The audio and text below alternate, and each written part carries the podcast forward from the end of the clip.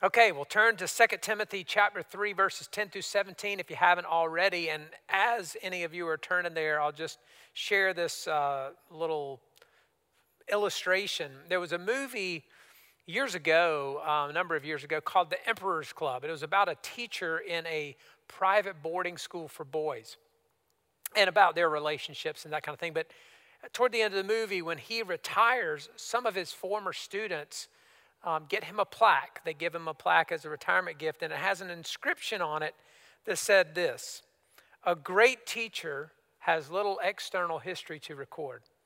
His life goes over into other lives. These men are pillars in the intimate structures of our schools. They are more essential than its stones or beams, and they will continue to be a kindling force and a revealing power in our lives. Now, this message is not about uh, teachers as such, but it is about disciples and disciple makers. But there's something in that statement that could really be said about all of us, even people who aren't necessarily uh, believers or disciples of Jesus, and, and that is that most of us will have very little external history to record. Uh, that, you know, probably nothing that most of us do will make the history books anywhere. And beyond that, even most of what we do maybe won't even be recorded in any archives of significant where peop- significance where people will draw that out sometimes later and put it in any kind of uh, books or external record. Um, but all of us will have impacted other people, for good or bad. All, all of us will have impacted them, and that's especially true and especially important as believers, as disciples of Jesus, that our lives have impacted other lives. And that's how Jesus has ordained for his kingdom to be built, is for one disciple um, to pour his life over into the lives of other disciples. And so I want to speak to that subject this morning. I've titled this message, Getting Personal About Discipleship. Getting personal about discipleship. So let's look at 2 Timothy chapter 3, 10 to 17 together right now. And I'll invite you, if you are willing and able, interested, uh, to stand with me just in honor of the reading of, the God, of God's Word. And so reading out of the English Standard Version, beginning of verse 10 of 2 Timothy chapter 3. Listen to the word of the Lord. You, however, have followed my teaching, my conduct, my aim in life, my faith, my patience, my love, my steadfastness, my persecutions and sufferings that happened to me at Antioch, at Iconium, and at Lystra which persecutions I endured, yet from them all the Lord rescued me.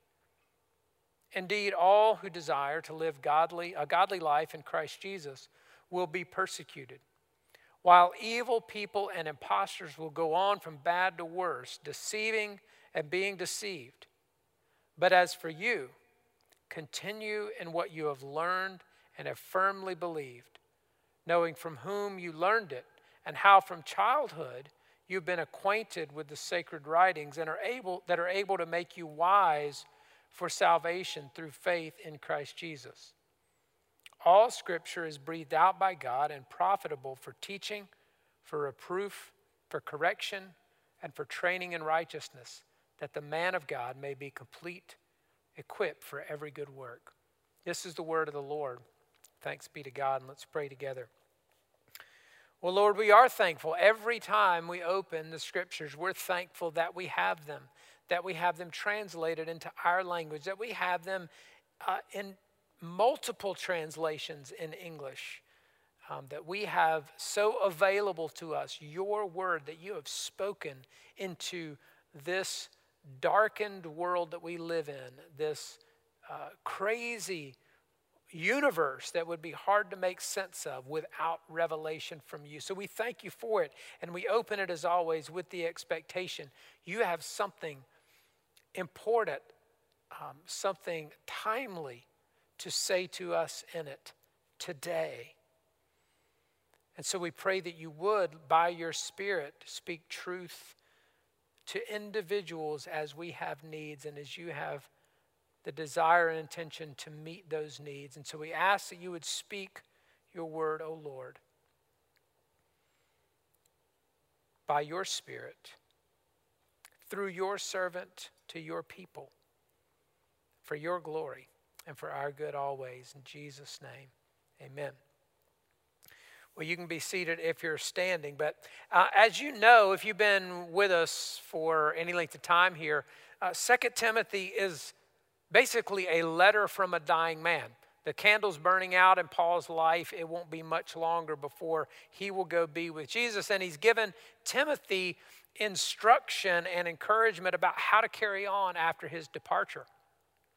And, and I think there's something that we can relate to in this, um, this desire to give that kind of instruction or encouragement, in the sense that as we get older and the closer we get to death, which is all of us all the time are getting closer there. But the older we get, the closer we get to death, uh, the more it matters to us that there will be somebody to carry on after us in any respect, that our life um, has deposited something into the lives of people that will outlast us.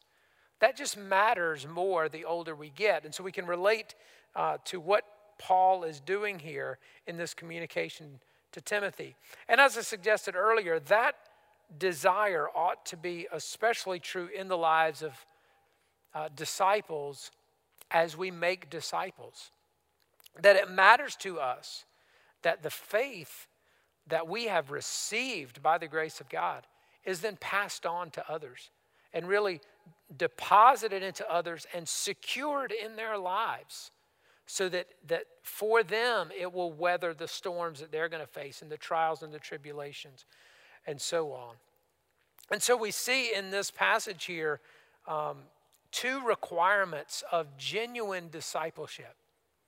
We, we really probably see more than two, but I want to highlight two requirements of genuine discipleship. Number one, that discipleship requires personal investment, personal investment of one life into another.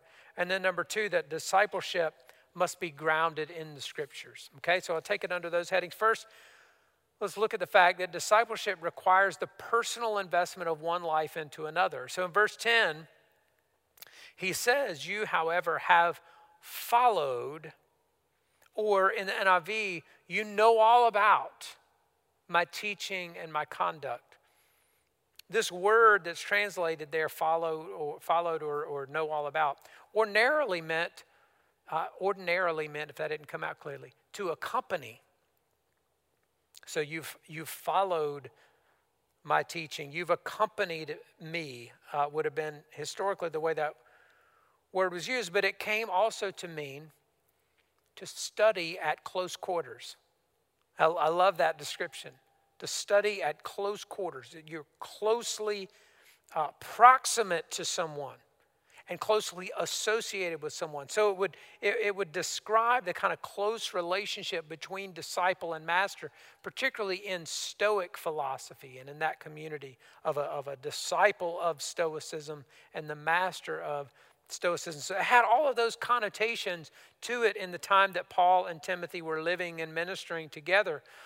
So the idea being, um, you have followed me. There was something uh, literally true about that, like it physically followed him, watched, observed, and so forth.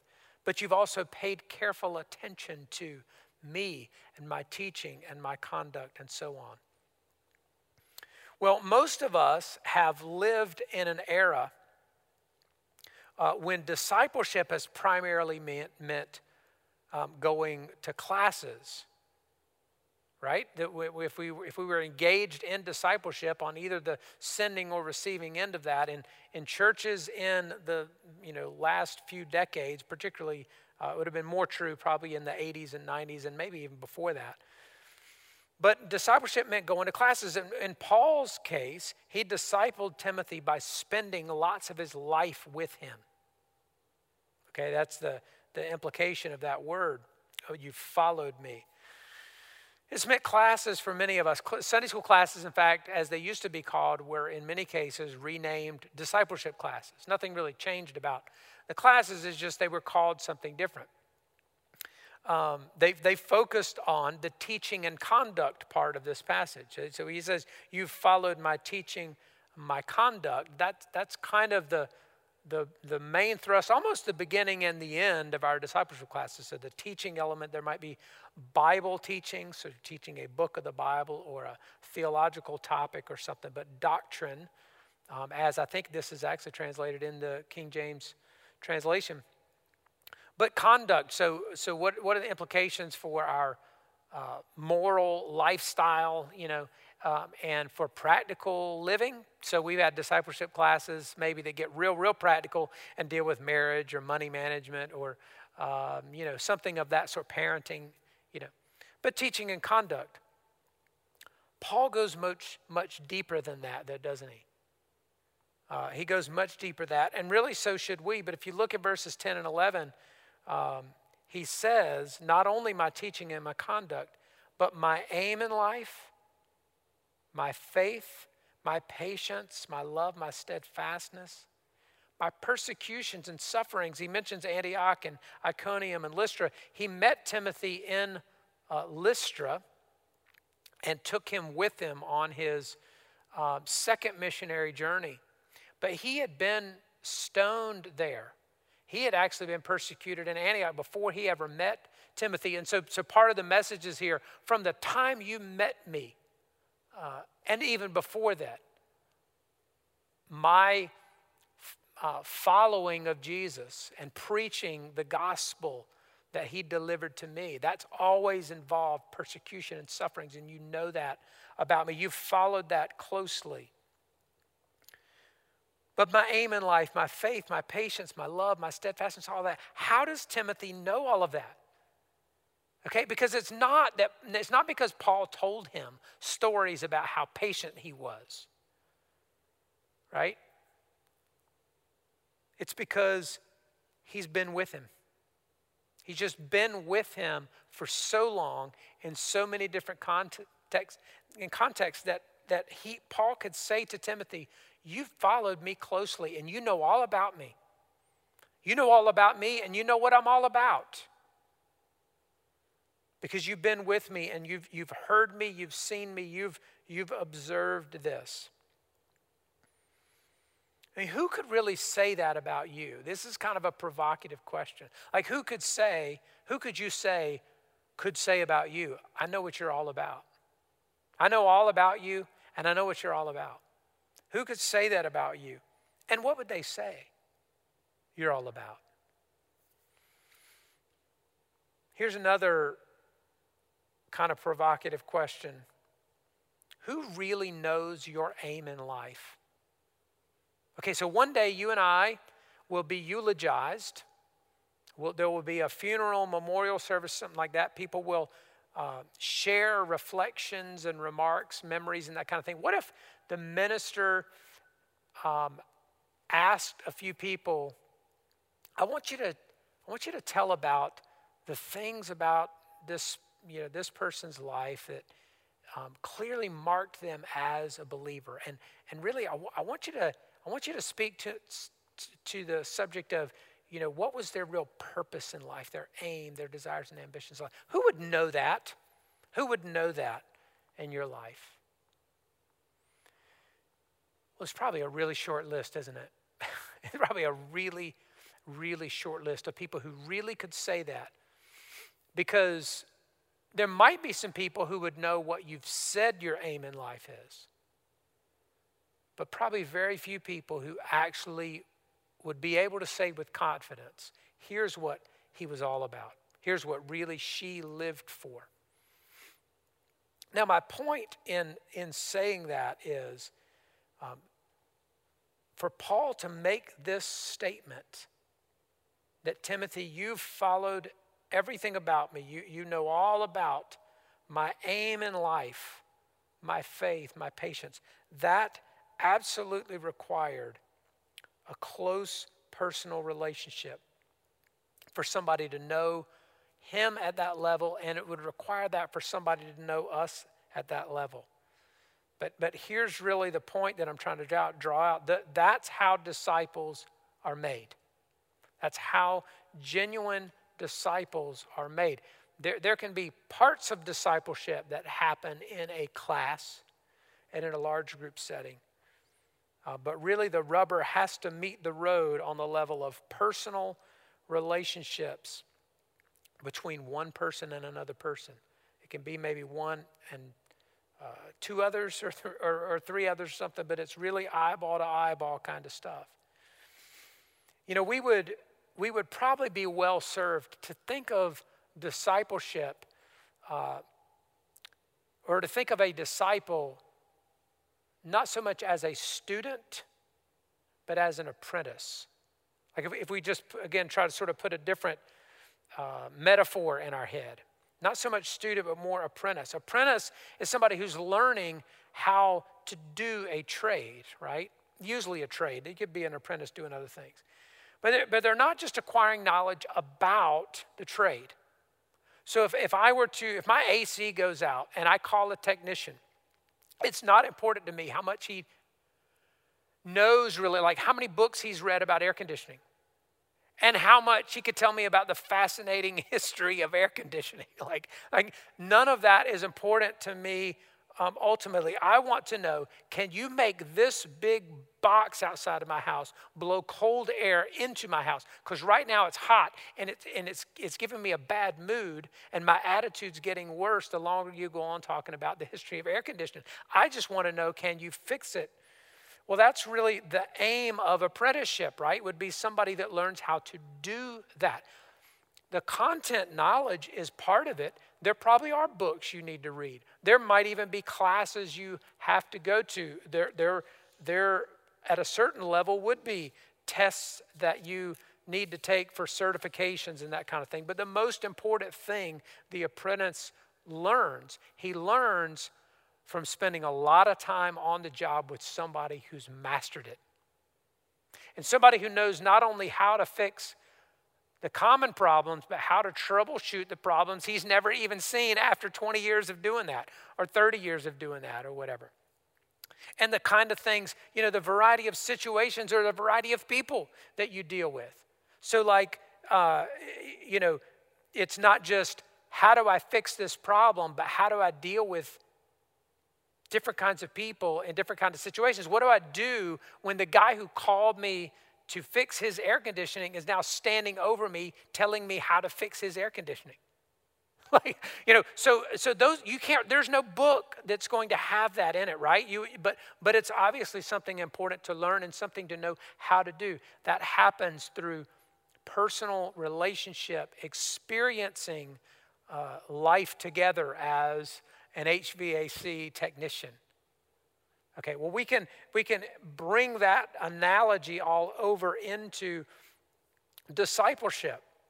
That, that how is it somebody would learn what it looks like to be patient and to be loving and to be steadfast? How would somebody learn what that looks like?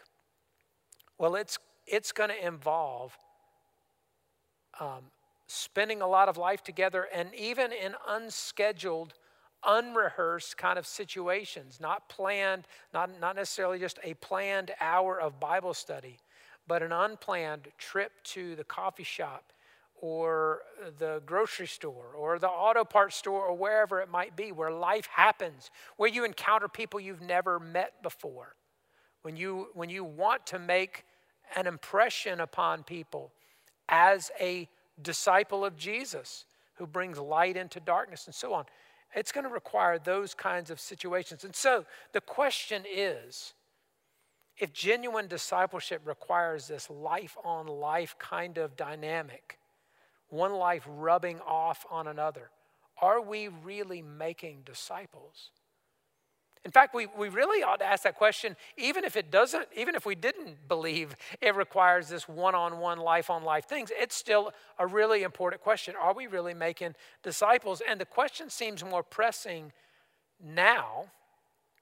Um, it seems more pressing in a way that it hasn't before. Because there are a lot of people we're not seeing, right? I mean, we're, we're gathering still on Sundays, but in, in, in, in much smaller numbers than we had before. Some, some aren't assembling yet, and, and we aren't Uh, some aren't, many aren't assembling in even some of the small group settings and that sort of thing. But there are a lot of people we're not seeing as we have before. And the question is, how are they doing? I mean, after we've been in this mode now for, you know, however many, four months, I am kind of losing track. Uh, we're probably coming up on five. but, uh, but how are people doing in this setting? Are they, are they walking with Jesus? Are they connecting with Him? When, when, they, when they aren't coming here to draw from the well, as it were, as has kind of become the default in a, a lot of American churches, you know, that everything happens on at the church, you know, on the church property. If people aren't able to come here to 800 Piner Road to draw from the well, do they know how to dig a well of their own? Do they have to know how to find living water on their own or just in partnership with somebody else in the body? Is that happening? Well, see, that, that sounds like important questions, doesn't it? That matters a whole lot more. And it, and it has always mattered a whole lot more, but it, you, we suddenly discover it matters a whole lot more than how many people are showing up at any given gathering. The question that matters is are people connecting with Jesus? Are they walking with Him? We, we ought to have always been asking those. But it really is easy enough to go on for a long time without ever actually asking it because, because churches have become so program driven that we kind of unconsciously uh, measure our effectiveness based on how many people are participating in the things we're doing.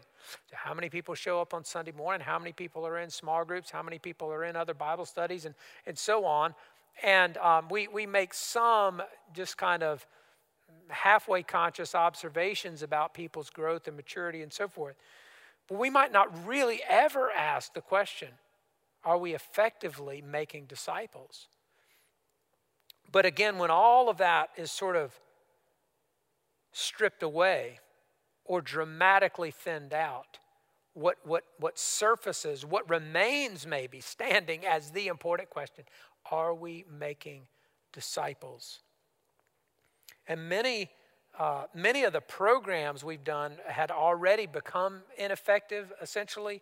Um, but I think many people recognize at this point uh, that, that more programs or resuming programs wouldn't be the answer, even if we could snap our fingers and have everything pop back to normal. That we realize there's something deeper that really matters. But crisis has revealed we need a different strategy. We need a different strategy in the way that we go about making disciples. Um, and, he, and, here's what I'll say about that. I mean, none of us would have chosen the circumstances we're in. Um, but given the circumstances we're in, we need a different strategy.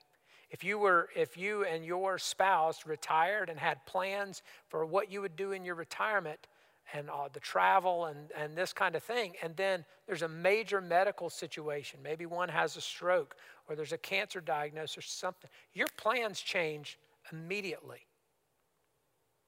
And it doesn't mean maybe you never, that you give up on ever uh, hoping to do some of those things before that the aspirations are totally gone, but your plans change, and, and you better come to grips with reality um, as quickly as you can because reality is going to remain reality whether you do or not. That's the kind of situation that we're in.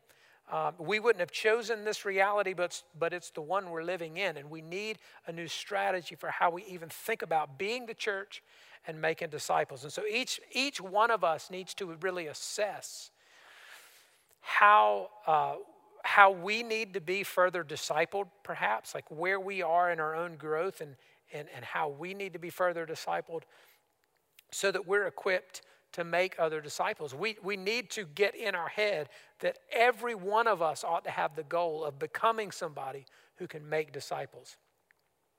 And by the way, we don't have that doesn't have to be when we get it all together. Like we don't have to arrive at Apostle Paul level before we can make disciples. We have what it takes, as it were, to open ourselves up, to open our homes up, to, to share some of our life with another person um, who can learn from the wisdom, the patience, the love, the steadfastness, those things that the Holy Spirit has worked into us over a season of time. But we, we need to, to make this sort of mental shift to identify how we need to be discipled and how we can be equipped to make disciples of others. We don't need more events on the church calendar. We, we do not need more events on the church calendar. We need more time on our own personal calendar. We need to clear some space on our personal calendars routinely in our lives to make room for one or two close personal relationships that can become discipling relationships. In some cases, making time for people we haven't even met yet. That we're just that we're just shifting into a different gear in life. We're noticing people. We're um, making conversation with people. We're trying to start relationships with people that may become gospel opportunities, discipling opportunities, or whatever the Lord would open up to us. But our, our priority needs to become investing our lives into other lives. The second thing I said, the second requirement of discipleship is that discipleship must be grounded in the scriptures. You know, for many of us in evangelical circles, this starts to sound um, cliche, but it, it, it can't be overemphasized, frankly. And if you look at verses 14 and 15, it's clear uh, this is central to some of what Paul is telling Timothy. He says, But as for you, continue in what you have learned and have firmly believed, knowing from whom you learned it, and how from childhood you have been acquainted with the sacred writings which are able to make you wise for salvation through faith in Christ Jesus. The one imperative in this whole passage, you know, I said last week when we were looking at um, the first part of chapter three, one of the ways this may be helpful in, in reading and sort of deriving, extracting um, the helpful, practical truths out of epistles is to look for what are the imperatives, what are the commands that are given here. The only one in this passage we've read right here is in verse 14 continue. This is the message to Timothy continue in what you've learned and what you firmly believe, knowing from whom you've learned it. He's learned it from Paul, obviously, and he's learned it from his mother and grandmother. We learned at the beginning of, uh, of 1 Timothy. And it says here you, that from your childhood, you've been acquainted with the sacred writings because you've been raised and discipled even in your own home by your mother and grandmother who taught you the scriptures. His convictions are rooted in the scriptures. So, having just said that knowledge isn't enough, that you can't just go to classes or just read books, uh, knowledge is not sufficient, but it is certainly essential. It is, is absolutely essential. It will not suffice for Christians to get together in small groups or whatever other kind of uh, groups that they might, any kind of community group. It's not sufficient for them to get together and talk about their feelings and their struggles and then pray together. Uh, that's important to do together, but that is woefully inadequate um, to constitute discipleship. Relationship is part of the life of a disciple, but it is not nearly enough. Uh, if indeed discipleship is, is basically a spiritual apprenticeship, that aims to equip believers for every good work, as it says in the end of uh, verse 17 there, then the, then the scriptures are a necessary resource for that task. But maybe right now, the reminder we need, even more than that, in, in the, right now in August of 2020 and all that we're living in, maybe the reminder we need more than the fact that it's uh, useful for, you know, profitable for instruction and training and righteousness and correction and so on. Maybe what we need to be reminded of is that the scriptures are true and sure and reliable. Now, again, that might sound cliche on the surface, but here's why I think we need the reminder because we are living with so much uncertainty that we're not accustomed to. You know, lots of people in the world and lots of people throughout history have always known life was uncertain. they never had a sense of security in tomorrow. We have a false sense of security in it. Um, but we've also been blessed with such conditions where much more of our life is predictable and even um, appears to be controllable to us. Uh, much more of that than, um, than we could ever sort of contrive on our own. But we're living with so much uncertainty that we're uncertainty that we're accustomed to. Um, so we're wondering what's going to happen with schools and colleges uh, this fall, like like two weeks from now and beyond. You know what's going to happen with schools and colleges? What's going to happen in November when the election comes around, and after that? You know, is there going to be a second wave of this virus later in the fall and in the winter? And what's going to happen with the holidays this year and Thanksgiving and Christmas? You know, how's the economy going to end up here? I mean, you know, where there's certain businesses still aren't open. What's going to happen with all? Well, the point is, there are those questions and, and a dozen others we could ask that you don't know the answer to, and I don't know the answer to. But what do we know? What do we know? In the midst of all of that kind of uncertainty, what do we know? We know that God's word cannot lie, it cannot change, it cannot fail. Why do we know that? Because God cannot lie and he cannot change and he cannot fail. So we know everything the scriptures tell us is true about God, about his sovereignty over creation that we read about in Psalm 96, and about his love for us. We know that it tells us how the story ends. And by the way, this isn't even the main story. I was going to say that there's a sequel after this story, but really, this life is kind of prequel to the real story. We, and we know, we know how this chapter ends and who's victorious in it. We know that he will come to judge the living and the dead. We read that too. That those who are in Christ, who believe in him, will, will, will find that their judgment has been poured out on Christ on their behalf and those that don't know him will receive that in their own person. But we know that that's how the story ends. We can have confidence in that. Uh, that is to say, when our whole world is shaking, we have something to hold on to that cannot be shaken. When our, when our whole world is shaking, we have something we can hold on to that cannot be shaken. Because in in those times when you're confronted by the enemy, by real, real trouble, real trial, you know, your feelings will fail you.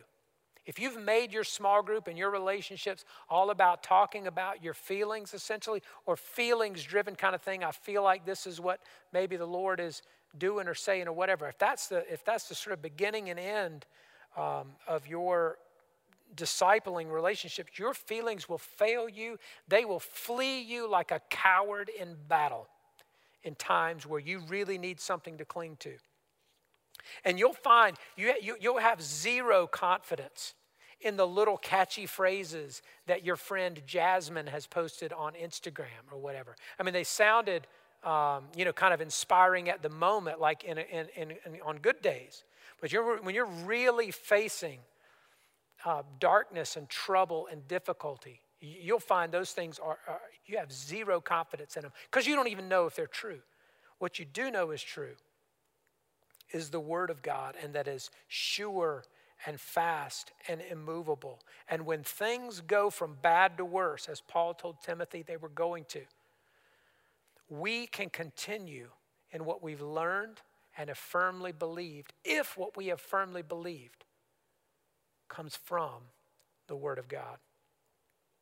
And so I'll just wrap up with a, with a couple of questions here for us to sort of take away and ponder. But where are you as a disciple and as a disciple maker? You know, if you think about that whole apprenticeship analogy, you know, have you found somebody, somebody to apprentice with? Somebody who um, is more mature as a believer, maybe because they've been a believer for longer, or maybe because they've just gone deeper and faster. But have you found somebody to apprentice with? Ha- have you maybe dropped out of the program?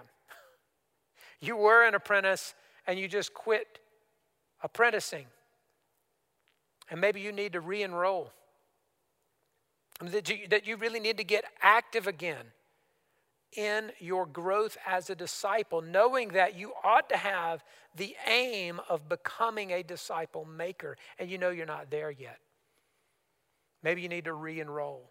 In what additional ways do you need to be equipped to train others? I kind of uh, suggested earlier that's a little bit of a tricky question, and it's and, and it can be kind of a dangerous question because we can convince ourselves that we're not well equipped and will never be well equipped enough. Do not talk yourself into that. Okay, do not talk yourself into that. Maybe the best way uh, to, to to find out the good and the bad of that kind of thing is just getting in closer relationship um, with you know, one, one other, two other people or something like that, where uh, iron can sharpen iron. You, you can rub off some on each other. But where are you as a disciple and a disciple maker? Because I am, I am convinced of this. We need a new strategy. We, we have to adopt a different strategy, strategy as a church. I don't know what's going to uh, happen a year from now. I don't know what church is going to be like. I don't know what life is going to be like. Um, I know that if, if we're still here on this planet, that our commission from the king is still the same. That the kingdom building he is doing on this earth is still ours to participate in. And that the clearest and most basic task that we're given in participating with him in that is going and making disciples who make disciples what's your next move and what's mine because we need there to be a next move. Let's pray together. Father, thank you again for just the truth, um, unwavering truth of your word. That as we read from the psalm earlier, that it's true that you're Lord, it's true that this world shall never be moved, even as everything on it is moving but that you are the master and Lord of it all, and yet you're master and Lord of us. That you've made us co rulers with you on this planet, children and heirs and servants. God, we pray by your Spirit that you would really make this truth come alive to us today, that we would know um, where we are in the process of becoming more and more mature disciples, that we would know how we need to respond in being discipled and making disciples, in being disciples so that we can get equipped to make disciples. But Lord, I pray that you would convince every single person hearing this, including myself, that this is non optional. That it's, it's always been non optional, but now all of the alternatives have been stripped away. All of the distractions that we, all the things we might substitute for real disciple making that could disguise as disciple making in, in church have all been halted. And, and we are faced with this non negotiable command to make disciples. Lord, I pray you would move us to be, the, to be disciples who make disciples in whatever way we need to be moved. I'm asking that sincerely uh, and urgently in the name of Jesus. Amen.